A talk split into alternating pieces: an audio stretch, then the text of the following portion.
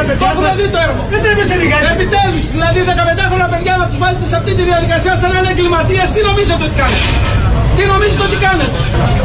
Πού το πας ρε το μικρό, δεν τρέπεσε. Πού το πας ρε το πιτσιρίκι, δεν έχεις εσύ παιδιά. Πού το πας, πού το πάτε τα παιδιά. Είναι η εικόνα από το χθεσινό συλλαλητήριο που έκαναν μαθητές και εργαζόμενοι στο κέντρο της Αθήνας και κάποια στιγμή, δεν ξέρω αν την έχετε δει, δεν είναι και δύσκολο να το φανταστείτε, σε αυτό τη χώρα και τον τόπο που ζούμε, είναι οι ματατζίδες και έχουν βάλει στον τοίχο όρθια, στέκονται 15χρονα, καμιά δεκαριά 15χρονα, μαθητές, απολύτως λογικό. Ήταν πιο αδύναμοι οι 15χρονοι, ήταν άοπλοι οι 15χρονοι, ήταν φοβισμένοι και ήταν και πιο μικροί ηλικιακά. Οπότε ο καλύτερος μεζές για τους Έλληνες ματατζίδες, γιατί συνήθως με κάτι τέτοια τα βάζουν. Και τους είχαν εκεί για να κάνουν τους γνωστούς ελέγχους και σήμερα το πρωί στο Open η μητέρα 2 εκ των 10 μαθητών και θεία ενός άλλου μίλησε στον Άκη Παυλόπουλο. Στη φωτογραφία που βλέπετε και σας έστειλα, τα δύο παιδάκια που είναι τα ακριανά, με την άσπρη και τη μαύρη την μπλούζα, ναι, είναι γη μου. Στη μέση είναι ένας φίλος τους. Α, είναι τα παιδιά σας. Ναι. Και δίπλα πιο εκεί είναι ο νηψιός μου. Ήταν 4 παιδιά που είχαν πάει μαζί στην πορεία. Ετών. Είναι 15. Μάλιστα. Για πείτε μας. Τα οποία όταν τελείωσε η πορεία, ναι, κατευθυνόντουσαν προς το μετρό να πάρουν τα παιδιά για να γυρίσουν. Εγώ τους έπαιρνα τηλέφωνο γύρω στις 12.30 μια παρά, γιατί να δω τι γίνεται, ανησυχούσα. Δεν σηκώναν το τηλέφωνο. Οπότε η ανησυχία καταλαβαίνετε ότι μεγάλωνε. Κάποια στιγμή το σηκώνει ο ανιψιός μου και μου λέει «Θεία, κλείσε, θα σε πάρω μετά γιατί γίνεται έλεγχος». Έλεγχος, λέω, υπολόγισε ότι κάποιος έλεγχος στο μετρό. Και εκείνη την ώρα τους βάζουν στον τοίχο, μαζί με άλλα 6-7 παιδιά. Ναι. Είναι οι μαρτυρίες των παιδιών μου, ναι, όπως ακριβώς μου τα είπαν. Και άρχισαν να τους βγάζουν και τις ζακέτες, να σηκώνουν τις μπλούζες. Ναι. Τα παιδιά δεν είχαν ούτε τσαντάκι ούτε σακίδιο, τίποτα. Τους λένε, έχετε κάτι ύποπτο στις τσέπες σας? Ναι, με τα παιδιά βέβαια όχι. Το μόνο που είχαν τα κινητά τους. Τους λέει, εάν βρεθεί οτιδήποτε, να ξέρετε ότι και οι 4 θα φάτε χαστούκια.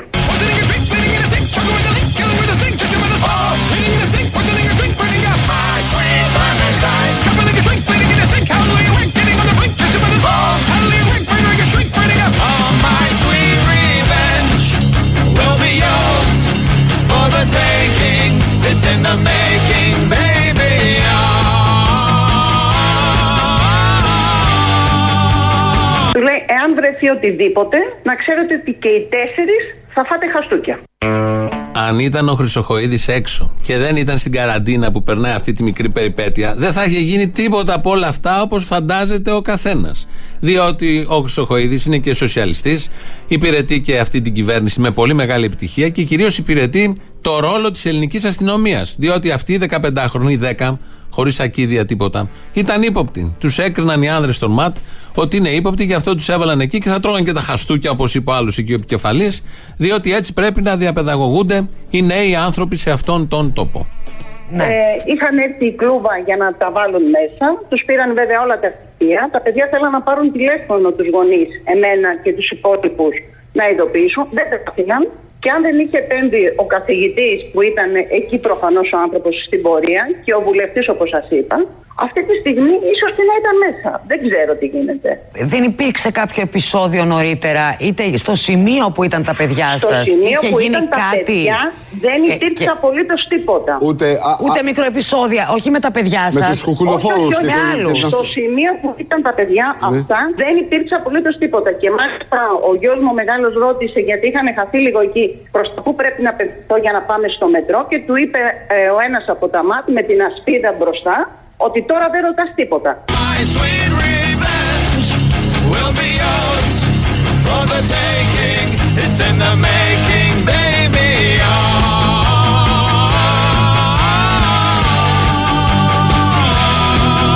Πρέπει να σας πω, περνούν οι αστυνομικοί και χειροκροτάει ο κόσμος. Αυτό είχαν πάει να κάνουν τα παιδιά. Μαζεύτηκαν εκεί και χειροκροτούσαν τα ΜΑΤ.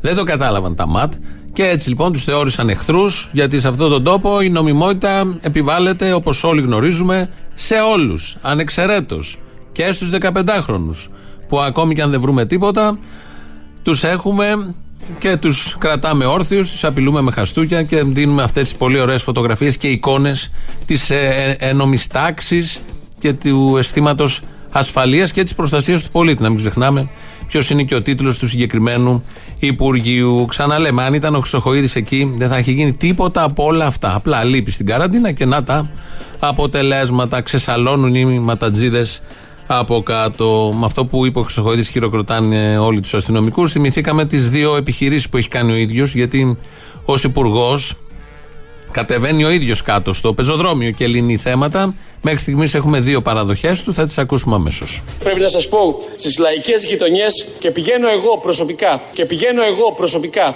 πολλές φορές, και άνθρωποι απλοί εκεί, λαϊκοί, φτωχοί άνθρωποι μου λένε επιτέλους βλέπουμε κράτος.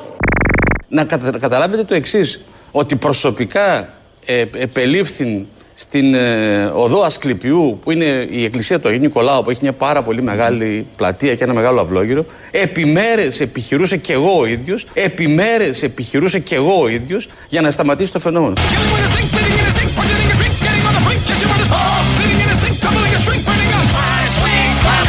Επικαλείστε μια ανύπαρκτη έξαρση της αστυνομικής βίας. Ανύπαρκτη, δεν υπάρχει κάτι και το επικαλούνται όλοι οι άλλοι για να χτυπήσουν την αστυνομία. Αυτό το καταλαβαίνει ο καθένας και τον ίδιο τον Μιχάλη Χρυσοχοΐδη, που είναι άριστος των αρίστων. Όποτε έχει περάσει από το συγκεκριμένο Υπουργείο έχει μεγαλουργήσει και παλιά και τώρα. Βάζουμε μια τελεία σε όλα αυτά τα πολύ ωραία. Στο δικαστήριο περιμένουμε τις ποινές στον Άριο Πάγο. Εξελίσσεται μια κωμωδία μέσα, διότι λένε επικαλούνται τα ελαφρυντικά οι δικηγόροι και οι κατηγορούμενοι, γιατί έχει πάει και ο Κασιδιάρης εκεί, κάπου εδώ πρέπει να μιλήσει, και το τι λένε για να ελαφρύνουν τη θέση τους δεν μπορεί κανείς να το φανταστεί, μάλλον μπορεί να το φανταστεί, ανήκει στην κατηγορία κότα, κοτόπουλο, κανονικό, πάπια, γενικός, κάτι από όλα αυτά. Παράδειγμα, η κυρία Ζαρούλια, λέει ο δικηγόρος της, υπέστη τον πιο σκληρό δικονομικό καταναγκασμό που έχει συναντήσει στη ζωή της. Έμεινε κατοίκον περιοριστής από το 2014 με μόνη έξοδο να επισκέπτεται τον προφυλακισμένο σύζυγό της και το φαρμακείο. Αυτό το επικαλούνται ως ελαφρυντικό για να της δώσει καλύτερη ποινή, διότι ήταν έγκλειστη και στη Βουλή δεν πήγαινε. Λεπτομέρειες τώρα, αυτά τα λένε οι δικηγόροι. Για τον Μιχάλη Αρβανίτη λένε ότι αν πάει στη φυλακή θα υποστεί ανεπανόρθωτη βλάβη, καθώς είναι 75 ετών. Για τον Μπαρμπαρούση, ο Μπαρμπαρούσης χθες, αν το είδατε, πήγε τον πατέρα του, ο οποίος είναι ένας ηλικιωμένος άνθρωπος και έχει αρχίσει να έχει προβλήματα με την όραση, και είπε ο πατέρας ότι αν φύγει ο γιος από το σπίτι και μπει φυλακή δεν θα μπορεί να κάνει τίποτα, γιατί έχει σοβαρό πρόβλημα υγείας και η γυναίκα του έχει σοβαρό πρόβλημα υγείας. Για ο Ηλιόπουλος είπε σήμερα ότι έχει δύο κόρες, άρα δεν μπορεί να μπει φυλακή. Και ο καλύτερος είναι ο Μπούκουρας, αυτός που ήταν πασόκος κάποτε και είχε κλάψει από το βήμα της Βουλής. Ο Μπούκουρας, ο δικηγόρος του Μπούκουρα, είπε ότι πρέπει να πάρει ελαφρυντικά, γιατί το μόνο που ξέρει να κάνει ο Μπούκουρας είναι πίτσες και πενιρλί.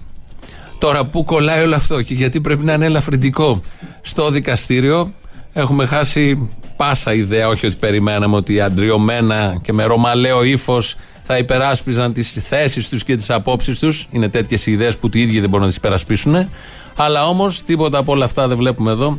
Βλέπουμε τις να μιξοκλαίνε, να παρακαλάνε και να επικαλούνται αστεία και γελία επιχειρήματα για να ελαφρύνουν την θέση τους.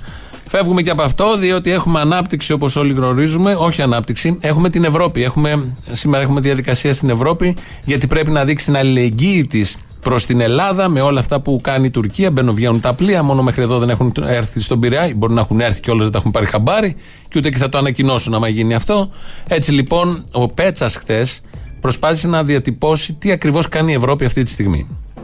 Νομίζω ότι μπορούμε να βάλουμε ένα τίτλο στο κλίμα που υπάρχει σήμερα στη Σύνοδο Κορυφής. Και είναι ότι η υπομονή εξαντλήθηκε, γιατί η Ευρώπη εξαπατήθηκε. Γιατί δεν θα κοιμηθώ όλη νύχτα.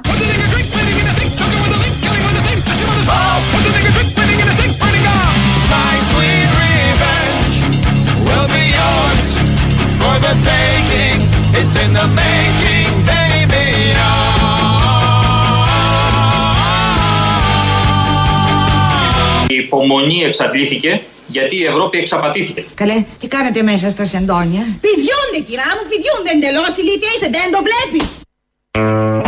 Αυτά λοιπόν με τον κύριο Πέτσα και το τι ακριβώς κάνει η Ευρώπη. Η Ευρώπη, σύμφωνα με τη λογική του κυβερνητικού εκπροσώπου, άριστος και αυτός όπως όλοι, εξαπατήθηκε. Δεν το περίμενε με τίποτα. Έπεσε από τα σύννεφα. Είχε τόση εμπιστοσύνη στην Τουρκία, λες και οι διπλωματικές σχέσεις και οι σχέσεις των χωρών δεν διέπονται από συμφέροντα και μόνο, από οικονομικά συμφέροντα, και στο βωμό αυτών των συμφερόντων θυσιάζουν λαούς, ανάγκες, ιστορίες, αξιοπρέπειες.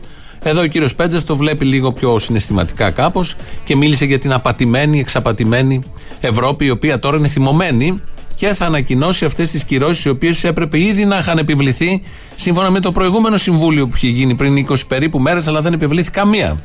Να δούμε τώρα αν θα επιβληθούν οι περίφημες κυρώσεις από την εξαπατημένη.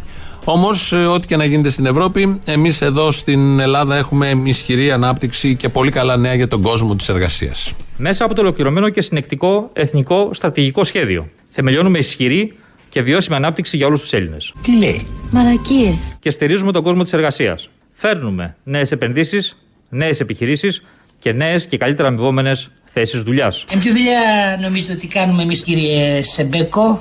Κριτσίνιας πάμε.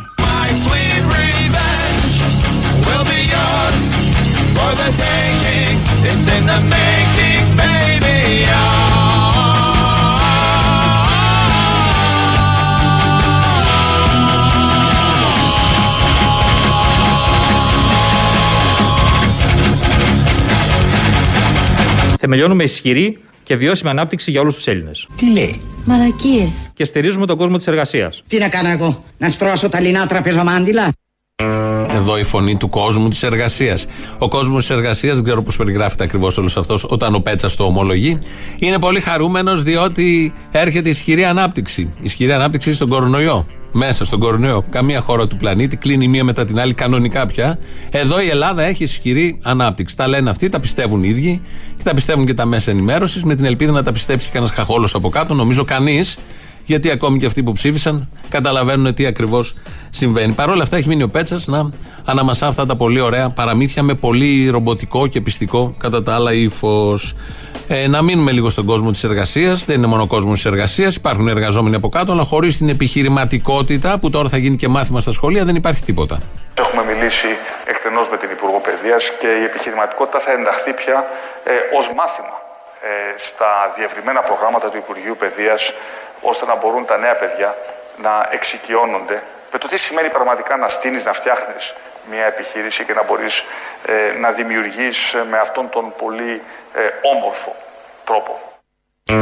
Φαντάζομαι στο μάθημα θα υπάρχει ειδικό κεφάλαιο για τον Χριστοφοράκο, ο οποίος ήταν ο καλύτερος εκπρόσωπος της επιχειρηματικότητας σε αυτόν και σε άλλους τόπους. Αλλά ας παρακολουθήσουμε ένα μάθημα τι θα γίνεται στα σχολεία. Η επιχειρηματικότητα θα ενταχθεί πια ως μάθημα τα διευρυμένα προγράμματα του Υπουργείου Παιδείας. Για να έρθουμε τώρα στο μάθημά μας. Είχαμε μείνει εχθές στο κεφάλαιο ζήτα εδάφιο 25, έτσι. Ο εργαζόμενος πρέπει να προσέχει την επιχείρησή του. Ψιόν!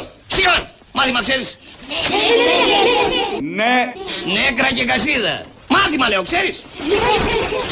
Ξέρω. Ξέρεις. Λέγε. Δεν τρέφω αυταπάτες για μια κοινωνία χωρίς ανισότητες. Κάτι τέτοιο είναι αντίθετο στην ανθρώπινη φύση. Μπράβο, παιδί μου. Αν συνεχίσεις έτσι θα αριστέψεις. Πολύ καλός μαθητής, πάρα πολύ καλός μαθητής και έπιασε τον πυρήνα του θέματος. Θα περάσει. Αυτό ήταν και σως για τον Ιούνιο. Σίγουρα θα τα πάει πάρα πολύ καλά. Βλέπω εδώ μήνυμα ακροατή. Το ξέρω ότι δεν πρέπει να τα μπλέκουμε σε καμία περίπτωση, αλλά έχει μια αξία που και που. Και λέει: μιας και ομιλούμε για το κωμικό περιεχόμενο των ετοιμάτων περί αναγνώρισης ελαφρυντικών στους χρυσαυγίτες, να θυμίσουμε ότι στο τέλος της απολογίας του ο Νίκος Μπελογιάννης είχε δηλώσει πως δεν ζητούσε από το δικαστήριο καμία επιοίκεια για τον εαυτό του. Καμία απολύτως σύγκριση, συμφωνώ σε αυτό που λες, έτσι είχε γίνει. Καμία απολύτως σύγκριση, με τίποτα δεν συγκρίνονται. Ξέρω ότι περνάει από πολλών τα μυαλά πώς συμπεριφέρονται αυτοί και πώς συμπεριφέρθηκαν, γιατί σαν σήμερα απαγχωνίστηκαν και 10 πρωτοκλασσά τα στελέχη των Ναζί από το δικαστήριο της Νιρεμβέργης το 1946. Ξέρω πώς συμπεριφέρονται αυτοί και ξέρουμε όλοι πώς συμπεριφέρεται η άλλη πλευρά. Δεν μπορούν να μπουν στο ζύγι, στη ζυγαριά σε καμία περίπτωση. Παρ' όλα αυτά η γνώση των γεγονότων είναι καλό να υπάρχει. Όταν σας ρωτήσει κάποιος, αν σταματήσει κάποιος με μικρόφωνο ή σας πάρουν τηλέφωνο για έρευνα και σας πούνε Ποιο είναι το πρότυπο μάνας. Καταλαβαίνει ο καθένας την ερώτηση, γιατί πάντα μιλάμε για πρότυπα. Ή ποιο είναι η κλασική μάνα στην Ελλάδα. Ποια θα λέγατε αν ήταν επώνυμη. Μην το πολύ σκεφτείτε, μην το σκέφτεστε καθόλου. Έχουμε αμέσως την απάντηση. Σαν μητέρα, πώς θα κρίνατε τον εαυτό σας? Ήσασταν η παραδοσιακή Ελληνίδα μάνα, ήσασταν παρεμβατική? Εγώ είμαι η κλασική εργαζόμενη μητέρα. Μάνα μου, κρύψε το κουμαρό. Κρύψε μου μακαρόνια με ντομάτα. Τι ο καιρός θα ξαναρθεί, να σηκωθούμε όλοι. Κράτα μάνα και θα γίνει το μεγάλο πηδήμα. Αν έχεις 6 παιδιά γύρω από ένα τραπέζι και έχεις μία πίτσα, το κομμάτι της πίτσας θα είναι μικρό. Εάν έχεις 4 πίτσες, θα πάνε από μισή πίτσα ο καθένας και δεν θα τους περισσεύει. Λευτεριά και Ρωμινιοσύνη είναι αδέρφια δίδυμα. Απλά είναι τα πράγματα. Εμείς πρέπει να μεγαλώσουμε την πίτσα. Κράτα μάνα και θα γίνει το μεγάλο πηδήμα. Λευτεριά και Ρωμινιοσύνη. Στάρματα εμπρός στον αγώνα. Είναι αδέρφια δίδυμα. Εγώ είμαι η κλασική εργαζόμενη μητέρα. Αυτό ακριβώς. Αν υπάρχει κάποια στην Ελλάδα που εικονοποιεί αυτά τα νοήματα, είναι η Ντόρα Μπακογιάννη. Αυτή είναι η κλασική εργαζόμενη μητέρα. Το κλασική δεν το συζητώ, ισχύει. Το μητέρα, ναι, ισχύει. Το εργαζόμενη ισχύει ακριβώς. Είναι η νέα Μέρη Παναγιωταρά. Δεν μπορεί, πηγαίνει στο χασάπι, τρέχει από το πρωί, να φροντίσει τα παιδιά. Τώρα είναι και πεθερά, είναι και γιαγιά. Αυτό ακριβώς. Έχει αυτή την εντύπωση για τον εαυτό της. Νομίζω συμφωνούμε όλοι ότι η κλασική εργαζόμενη μητέρα είναι αυτή. Τώρα θα πείτε, είστε εσείς μία που μπαίνετε στα λεωφορεία το πρωί, σηκώνετε τα παιδιά, δεν έχετε καθόλου υπηρετικό προσωπικό, δεν έχετε κληρονομήσει περιουσία από τον πατέρα, δεν έχετε σπίτι. Λίγο παραπάνω από 550 τετραγωνικά είναι μικρό, αλλά έχει ανέσεις. Δεν έχετε τίποτα τέτοιο. Δεν έχετε εξασφαλισμένο μέλλον εσείς, τα παιδιά, τα εγγόνια, τα δυσέγγωνα. Αλλά η κλασική εργαζόμενη μητέρα είναι η Ντόρα Μπακογιάννη, νομίζω. Συμφωνούμε. Μπράβο της, αξιοθαύμαστη. Και δεν ήταν και ποτέ Πασόκο όπως ο Βελόπουλος. Κοιτάξτε, επειδή και οι Βελόπουλοι δεν κατεβήκατε ποτέ σε πορεία στη ζωή σας. Αστυνομική σας. Όπως φαίνομαι. Όταν εγώ στο Πασόκ, κύριε, εσείς στο Κουκουέ, δεν ξέρω πού. Όταν εγώ βρισκόμουν στο Πασόκ και έκανα πορεία, είναι στο Λαγκαδά με τα πόδια μου. Κάντε μεγάλη μετατόπιση σαν το.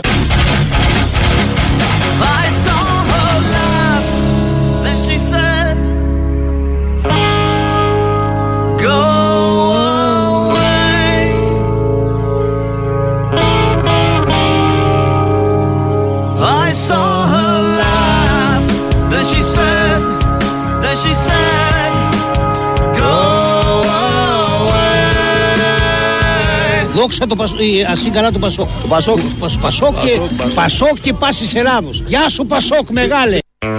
Και ο Βελόπουλος Πασόκ λοιπόν, και ο Μπούκουρας που έκλεγε στη Βουλή, που ξέρει να κάνει πίτσες και πενιρλί, όπως είπε ο δικηγόρος του. Ωραίο ελαφρυντικό αυτό. Πραγματικά είσαι ο Μπούκουρας, έχεις ένα δικηγόρο και του λες να βρούμε μαζί τι ελαφρυντικό θα πούμε σήμερα. Και σκέφτηκαν και κατέληξαν ότι φτιάχνει πίτσες και πενιρλί.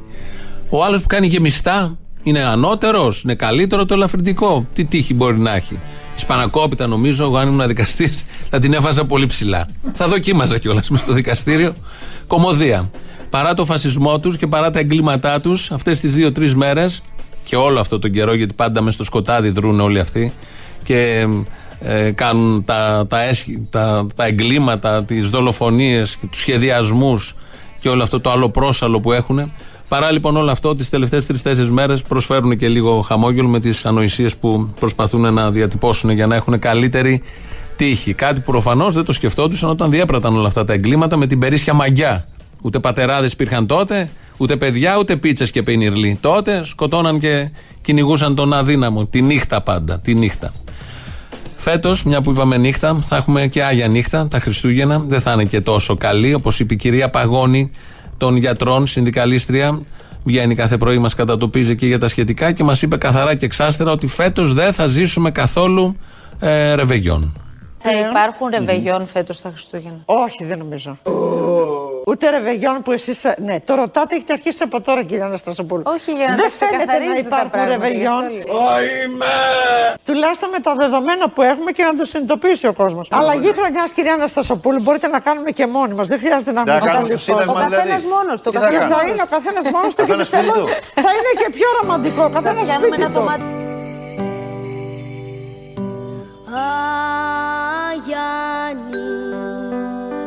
Παρέα με τον Χρήστο Σαντικάη. Σε προσμένουν.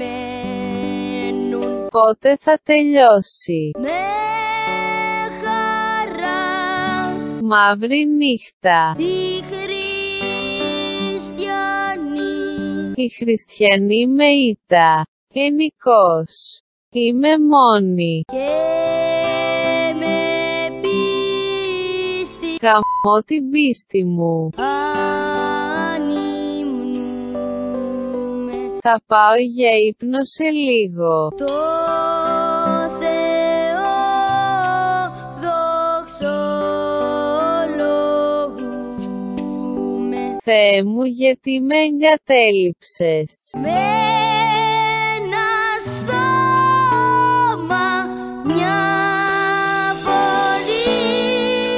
Ένα στόμα να φάω ολόκληρη γαλοπούλα. Ναι, με μια φωνή.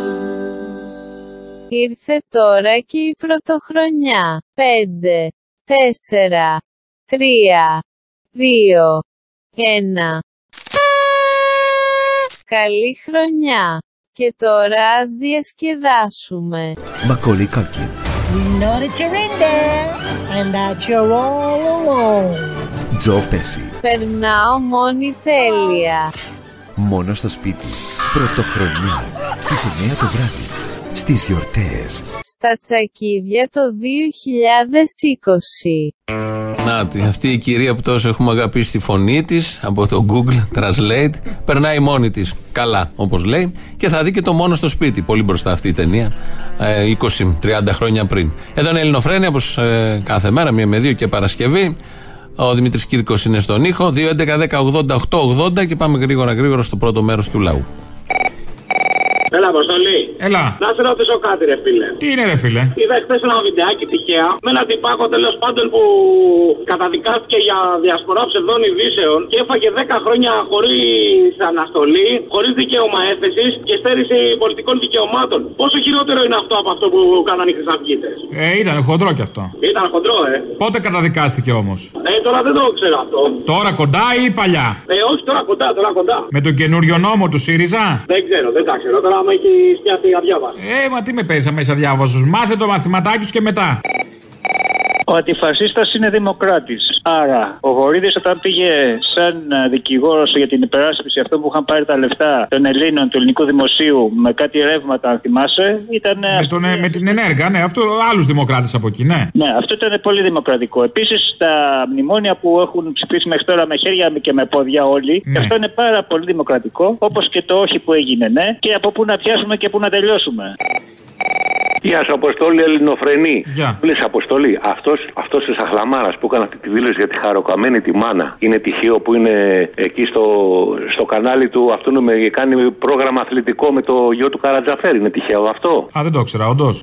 Κάθε Δευτέρα αυτό που λέει δοκάρι και μέσα. Α, τυχαίο θα είναι τότε, τυχαίο. Αποκλείεται να υπάρχει σχέση και συνάφεια. Γεια σου, όμορφες. Γεια. Καλά είσαι? Καλά. Ο Θήμιος θα είπε εξαιρετικά για το δημοκρατικό YouTube. Μη χάσεις και δεν γλύψεις. Α, ναι, συγγνώμη, τι είπες? Λέω, ο Θήμιος θα είπε εξαιρετικά για το δημοκρατικό YouTube που κατέβασε του Αδόλφου τα εγγόνια των υπεραστικών. Μετά από το τραγούδι των κοινών θνητών. Ωραιότατα. Εγώ θέλω να ρωτήσω πού είναι ο Λαγός. Στην τρύπα του, πού πήγε? Στις Βρυξέλλες. Τι να κάνει, έχει ευρωκοινοβουλευτικό έργο. Και τώρα τι θα γίνει? Γιατί τον άφησαν να φύγει καταρχάς? Γιατί είναι ευρωβουλευτής και μπορεί. Δεν είχε κάποια ποινή ακόμα, δεν είχε καταδικαστεί. Ναι, η ποινή του ανακοινώθηκε σήμερα. Ωραία, έχει ταξιδέψει ήδη. Αυτό λέω. Θα τον συλλάβουν στις Βρυξέλλες? Δεν ξέρω, θα δω. Τι λες, να βάλουν Ιντερπόλ? Δεν ξέρω. Ούτε εγώ ξέρω. Αφού δεν ξέρουμε και οι δύο, τι ταλαιπωρούμαστε, γάμψε το. Ναι. Ναι, μ' ακούς? Ναι, σ' ακούω. Λοιπόν, άκου. Αφού σ' ακούω. Πώς? Έλα, να αφήσεις ένα πράγμα που δεν έχει συχθεί, άκου. Λοιπόν, πολλοί συνάδελφοι γλιτώσανε. Εντάξει, το περισσότερο που έφαγαν ήταν 13 χρόνια. Όπως η Χουντική θυμάσαι που έβγαινε μετά ο Πατακός στην ευαισθητή συνεντεύξη. Εντάξει. Ναι. Αυτό ήτανε. Πολύ καλά, φίλε. Σε ευχαριστώ πάρα πολύ. Καταληπτική η παρουσία σου εδώ. Καλά, Αποστόλη. Σε γουστάρω πολύ. Να σε καλά, φίλε μου. Πάντα τέτοια να παίρνεις. Έλα, Κωστόλ. Έλα. Τι κάνεις, αγόρι μου? Καλά, εσείς? Καλά να είσαι και πάντα να είστε καλά. Θα σε ευχαριστώ μέσα από τα βάθη της καρδιάς μου για ό,τι κάνετε. Απλώς ήθελα να πω ότι σας πρέπει να σας αγαπούν πολύ εκεί στο σταθμό σας. Γιατί πέρα αυτές τις μέρες, επειδή δεν ήσασταν η λειτουργία, η εκπομπή σας, λοιπόν, μου μίλησε σε στυλ τη γυναίκα που το σήκωσε, γιατί ρώτησα, έγινε τίποτα σοβαρό, μήπως πάθαν κάτι? Όχι, κύριε, δεν πάθανε κάτι και κρακ μου το κλείσε. Πολύ αγάπη. Να τη στείλετε χαιρετίσματα. Αποστολή. Έλα. Έλα, έχουμε και λέμε γι' αυτό το Ραπτοσκουπιδόπουλο. Να πω λίγο την ιστορία του, γιατί έκανα εκπομπές στο γέλο ράδιο του Άρη. Έχουμε και λέμε, αυτός είναι ο πατέρας του, ήταν κομμουνιστής. Τι είναι σχέση αργανός. Έχει και ήταν ο πατέρας του τώρα? Ο πατέρας του ήταν αριστερός. Τι μου το αναφέρεις, τα αρχίδια μου. Και στα δικά μου τα αρχίδια. Τι μου λες, τι ήταν ο πατέρας του? Ο πατέρας του ήταν κομμουνιστής και αυτός έγινε φασιστάκι, δεν τιμάει τον πατέρα του και μην υψώνει στη φωνή παλιωμαλάκι, γιατί αντί να δείρω το Ραπτόπουλο θα σπάσω εσένα στο ξύλο. Για έλα, φάει γίγαντες ρε και πάρε μια παρεφόρα. Και πες αυτό τώρα από το σκουπιδό. Έχω μια μάντρα καλή εδώ. Ναι, καλά, εντάξει, πάρε φόρα και έλα να μου τα κλάεις στη Θεσσαλονίκη, μαλάκα κι εσύ. Θεσσαλονικιώσεις, έπρεπε να το καταλάβω. Από το τηλέφωνο κάνεις το μάγκα. Μπουγάτα με ψωμί, έχεις φάει? Αχ, ναι, κάθε φορά που ανεβαίνω. Άντε, έλα να σε ταΐσω και πες αυτό το αρχίδι. Την έχετε και σε τρίγωνο? Ό,τι θες, άμα δες και με πολύγωνο και με αρχιδίγωνο την έχουμε. Τέλειο.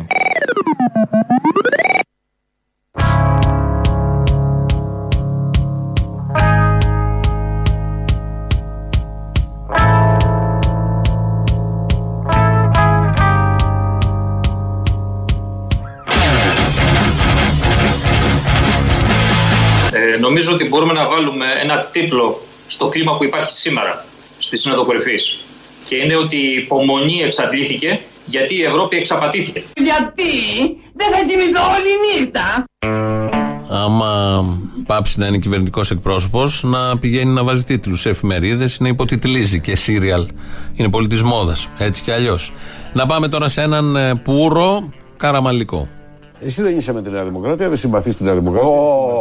Τι, ποιο? Εγώ δεν είμαι με τη Νέα Δημοκρατία. Δεν είσαι Νέα Δημοκρατία. Όχι, Νέα Δημοκρατία δεν είμαι, αφού είμαι ΣΥΡΙΖΑ. Δεν μπορώ να είμαι και ΣΥΡΙΖΑ και Νέα Δημοκρατία. Αλλά έχω πολύ καλή σχέση με το λαό της Νέας Δημοκρατίας και με πολλά στελέχη. Καταρχήν έχω δηλώσει παντού και σε όλες τα. Ότι είμαι καραμαλικός. Αγαπώ τον Καραμανλή, τους καραμαλίδες. Για τα καραμαλίδικα. Είναι ο Απόστολος Γκλέτσος, ο οποίος δηλώνει καραμαλικός. Δεν πέρασαν 3 λεπτά. Τώρα πάμε λίγο στο ΣΥΡΙΖΑ. Ξαφνικά δηλώνεις ότι είσαι θαυμάζεις, το συμπαθείς, πες το όπως θέλεις εσύ, όπως σου αρέσει. Το βάζεις σωστά. Τον Αλέξη τον Τσίπρα. Το βάζεις σωστά. Ναι. Τι εννοείς? Το βάζεις σωστά. Αυτό έχεις πει. Είναι μια προσωπική συμπάθεια αυτό που ήθελα να την κάνω και, ναι, και κάνω στην πράξη. Στην πράξη. Τι είναι αυτό που σου αρέσει τον Αλέξη τον Τσίπρα? Έχει τη στόφα του λαϊκού γνήσιου ηγέτη. Αυτό λίγο και, είναι και αυτόφωτος. Ναι. Λίγο το φως που έπεσε πάνω στον αυτόφωτο είναι ένα θέμα. Και Καραμανλής λοιπόν και Τσίπρας. Νομίζω είναι λογικό όλο αυτό. Αν θαυμάζεις τον Καραμανλή, αυτομάτως ο επόμενος είναι ο Αλέξης Τσίπρας. Είναι ο ηγέτης κάθε 100 χρόνια που έλεγε Θεανό Φωτίου σε μια πολύ ιδιαίτερη στιγμή, έτσι. Χιούμορ. Δεν το είχε πει και ως χιούμορ βέβαια. Κάπου εδώ και με αυτή την εικόνα και με αυτόν τον συνδυασμό ηγετών φτάσαμε στο τέλος, γιατί έχουμε τις παραγγελιές αφιερώσεις όπως κάθε Παρασκευή. Είναι μονοθεματικές σήμερα, έτσι προέκυψε. Λογικό επηρεαστήκατε από τα όσα γίνονται στο δικαστήριο αυτή την εβδομάδα. Τα υπόλοιπα εμείς θα τα πούμε τη Δευτέρα. Γεια σας.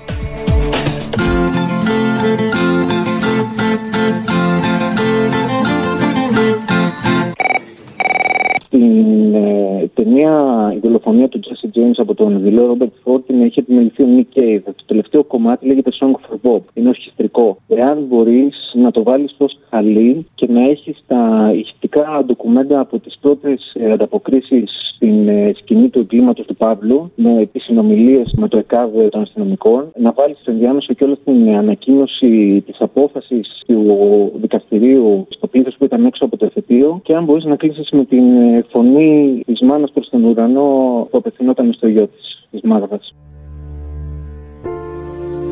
σοκαρισμένη ελληνική κοινωνία από τη δολοφονία που έγινε λίγο μετά τα μεσάνυχτα στο Κερατσίνι. Ο 34χρονος που δήλωνε αντιφασίστας δέχθηκε σύμφωνα με πληροφορίες δύο μαχαιριές στο στήθος από ομάδα μαυροντημένων ακροδεξιών κρανοφόρων. Βλέπω να πούμε που τρέχανε από εδώ και από εκεί, βλέπω έναν αναποφόρα για τη μπλούζα της Χρυσής Αυγής. Άρχισε όμως πολύ να έρθει στο ασθενοφόρο. Δηλαδή το ασθενοφόρο κλείθηκε και ήρθε μετά από 3 τέταρτα τουλάχιστον. Το παιδί το βλέπαμε εδώ πέρα ότι μοραγούσε, μια κοπέλα τον κρατούσε αγκαλιά. Καλησπέρα, από την αστυνομία τηλεφωνώ. Ναι. Έχω έναν μαχαιρωμένο στο θώρακα. Αναμένουμε ασθενοφόρο, πήγε δεν ξέρω πόσες ώρες. Πες μου κάτι, τι να κάνω. Αναπνέει καθόλου. Δεν ξέρω, έχει στιγμό στο παιδί. Βλέπετε να αιμορραγεί από κάπου.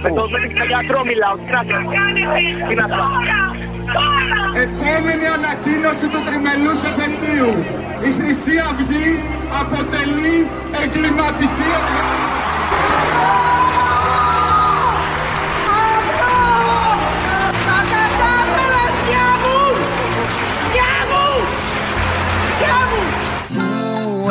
Αδόλφου τα εγγονιά, η σαβούρα του ντουνιά, κάνουνε πως δεν θυμούνται του παππού τους στον Ταλκά, τους 45 Απρίλης κι ο Αδόλφος με λιγμό, ρε τι μου κάνε ο Σταλίν με τον κοκκίνο στρατό, το σπίρι έχω στο κεφαλί, το δρέπανι στο λαιμό.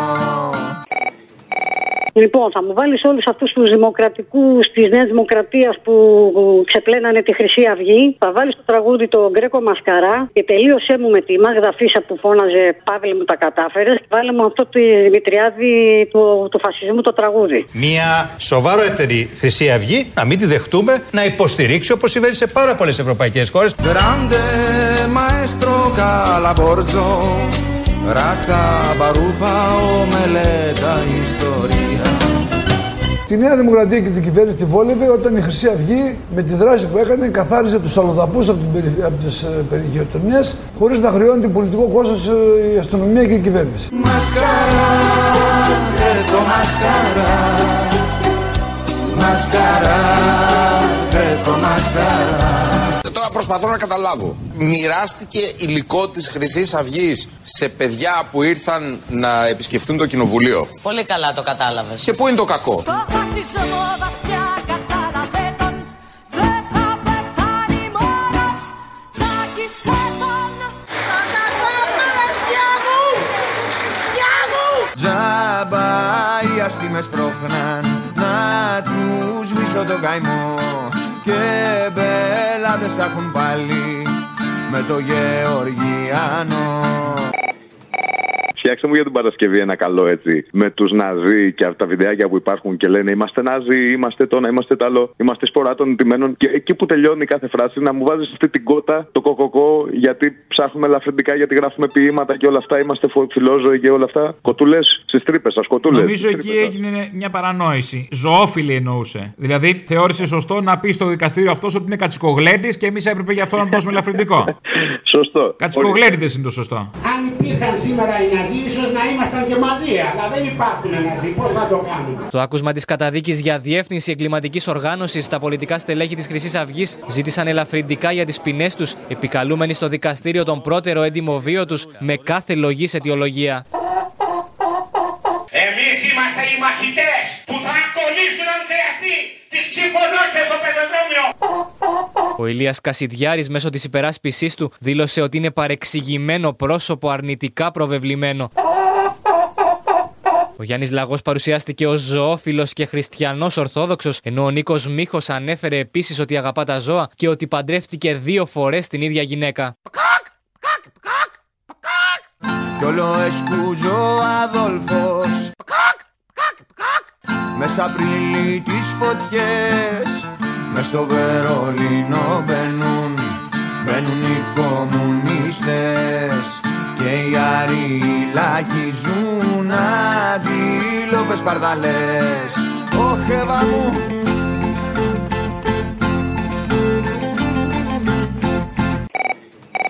Ναι, Αποστόλη, σε παρακαλώ πολύ για τις παραγγελίες. Θέλω να βρεις, θυμάσαι όταν πρωτοβγήκανε τα φασισταριά που ήταν μια ρεπορτερίτσα που πήγε εκεί στα γραφεία τους και την ψαρώσανε με το ηγέρθητη και έτσι, το θυμάσαι αυτό? Ναι, ναι, πώς δεν το θυμάμαι. Βάλτε να φύναμε το ηγέρθητη και μετά, επειδή δεν υπάρχει παρόντας μέσα εκεί στο δικαστήριο σήμερα, εκείνο τον παλιό τον Ντεγιάννη που τους έχωνε τις ποινές με τη σειρά και στο τέλειωμα, ρε Αποστόλη, ψάχτηκε και βρες από θύρα 7 και τώρα μπορείτε να πάνε να γαμπηθείτε τον χορό όλοι μαζί. Απόλαυσανε. Παρακαλώ, όταν είστε έντονα και εγώ να σε κοπείτε έτσι, σαν ένδειξη σεβασμού το έχουμε εμείς τους αυγίτες. Εγέρνω το! Όρθιοι! Έχουμε ζητήσει να σηκωθούμε όλοι έξω, να σηκωθούμε όλοι μόλις μπήκατε μέσα. Θεωρούμε ότι αυτό σαν ένδειξη σεβασμού. Κατόπιν της ακροάσεως του κύριων εισαγγελέων και των κύριων υπερασπιστών. Εις τον Γεώργιο Παπαδόπουλο για την πρώτη πράξη την ποινή του θανάτου και καθαίρεση. Για την δευτέρα πράξη ισόβιον κάθερξη. Στον Στυλιανών Πατακών για την πρώτη πράξη θάνατον και καθαίρεση. Για την δευτέρα πράξη ισόβιον κάθερξη.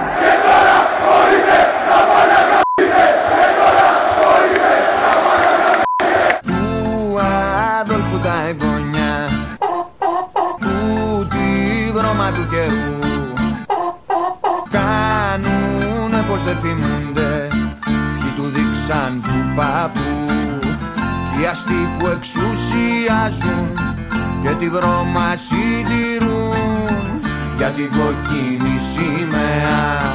Πας στο Reichstag δεν μιλούν για την κοκκίνη σημαία. Πας στο Reichstag δεν μιλούν. Μπορείς να βάλεις το κρασί την Παρασκευή? Το κρασί? Από Βίκ, ναι. Έγινε. Εντάξει, σε ευχαριστώ. Έλα, για χαρά, ρε. Α, και σκατά στους φασίστες. Α, ναι, μην το ξεχνάμε. Εγώ κρασί δεν έπινα, ρακίγια να με θείς. Ο κόμπο, ρακίγια να με θείς.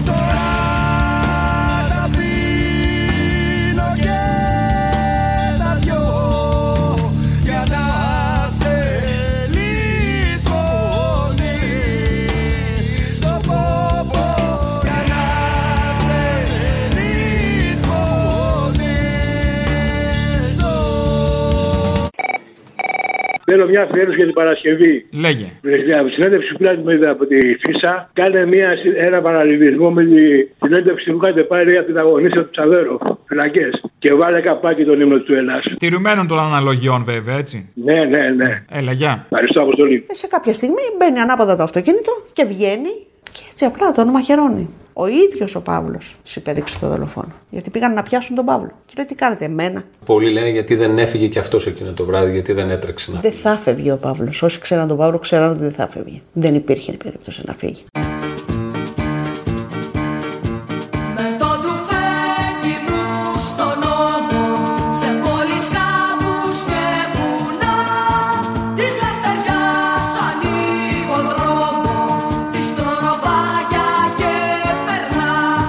Δεν περνούσε από το μυαλό, δεν είχε περάσει από το μυαλό να κερδίσω τη ζωή μου. Είμαι νέος άνθρωπος να ζήσω. Όχι. Γιατί? Γιατί πούνωσε με αυτούς που πήγανε.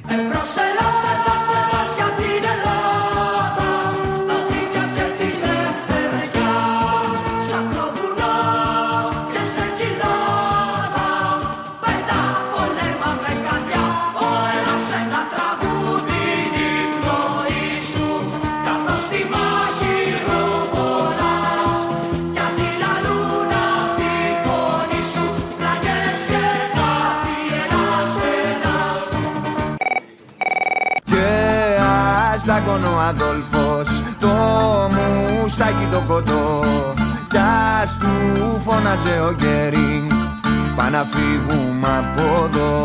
Παραγγελιά θέλω για σήμερα Παρασκευή, την τηλεφωνική επικοινωνία του Χρυσαυγίτη με τη μάνα του που βάλατε προχτές Τετάρτη.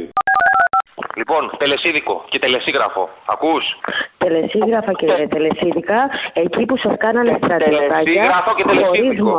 Εκεί που κλωτσάγατε τα κεφάλια των Πακιστανών, τελεσίγραφα και τελεσίγραφα, δεν θα μου στέλνεις εμένα και τελεσίδικα. Λοιπόν, εκεί που κάνατε ό,τι κάνατε για να περάσετε να γίνετε τελείως στρατιώτες και καθάρματα, εκεί να πας να τα πεις. Και πήγαινε να κάνεις και μία μήνυση στο έθνος, και μία μήνυση στο έθνος, για να μην σε ξέρει και η κυρακατίνα απέναντι που δεν έχει. Θα κάνω αγάπη που θα με ταΐζουν μέχρι να πεθάνω αυτοί. Ναι, εντάξει. Καλή συνέχεια, Γιάννη. Όχι, θέλω να σου πω δύο κουβέντες. Σου μιλάω. Σου μιλάω. Σου μιλάω. Σου μιλάω. Όλοι οι αλήτες. Όλοι οι αλήτες. Όλοι οι αλήτες μαζεμένοι. Και άσες σκουζέο φύρε απ' της Μπράουν την ποδιά. Ρε παπά που θα πέσει απ' τους Ζούκοφ τα παιδιά. Ρε παπά που θα πέσει απ' τους Ζούκοφ τα παιδιά. Ήθελα μια βαρελία για την Παρασκευή. Αν γίνεται να αφιερώσουμε στον Παύλο Φύσσα το ποτάμι με Αντώνη Καλογιάννη. Ραβώντας για το θάνατο πέρασα το ποτάμι. Πέρασα από τα νιάτα μου κι απ' το πικρό νερό. Τώρα φωνάζουν πίσω μου, ποιος είσαι εσύ που πέρασες. Τώρα φωνάζουν πίσω μου, ποιος είσαι εσύ που ξέχασες. Τόσοι βρήκαν το θάνατο, κανείς τον ποταμό. Του αδόλφου τα εγγονιά, η σαμπίλα του βουνιά, ξαναμπήκαν στη Μαρκίζα, στον αστόν τον τζαμπούκα. Η εξουσία των λεφτάδων, δίχως τα αυτιά σίδια της, πότε χίτης κι ασφάλιτης, πότε τα γαμάτα ασφάλιτης, πότε γερμανοτσόλιας, χρύσα βγή της φωνακλάς. Μα το δείχνει η ιστορία, σαν θέληση ο λαός, και το φίδι το τσακίζει, κι όσους κλώσει σαν τ' αυγό, κι όλο εσκούζω αδολφός. Και οι άριοι λαγοί που τους κλείσανε το σπίτι του Βλαδιμίρου η γη, και ξανά θα τους το κλείσουν κι ας κλείσανε οι αστεί.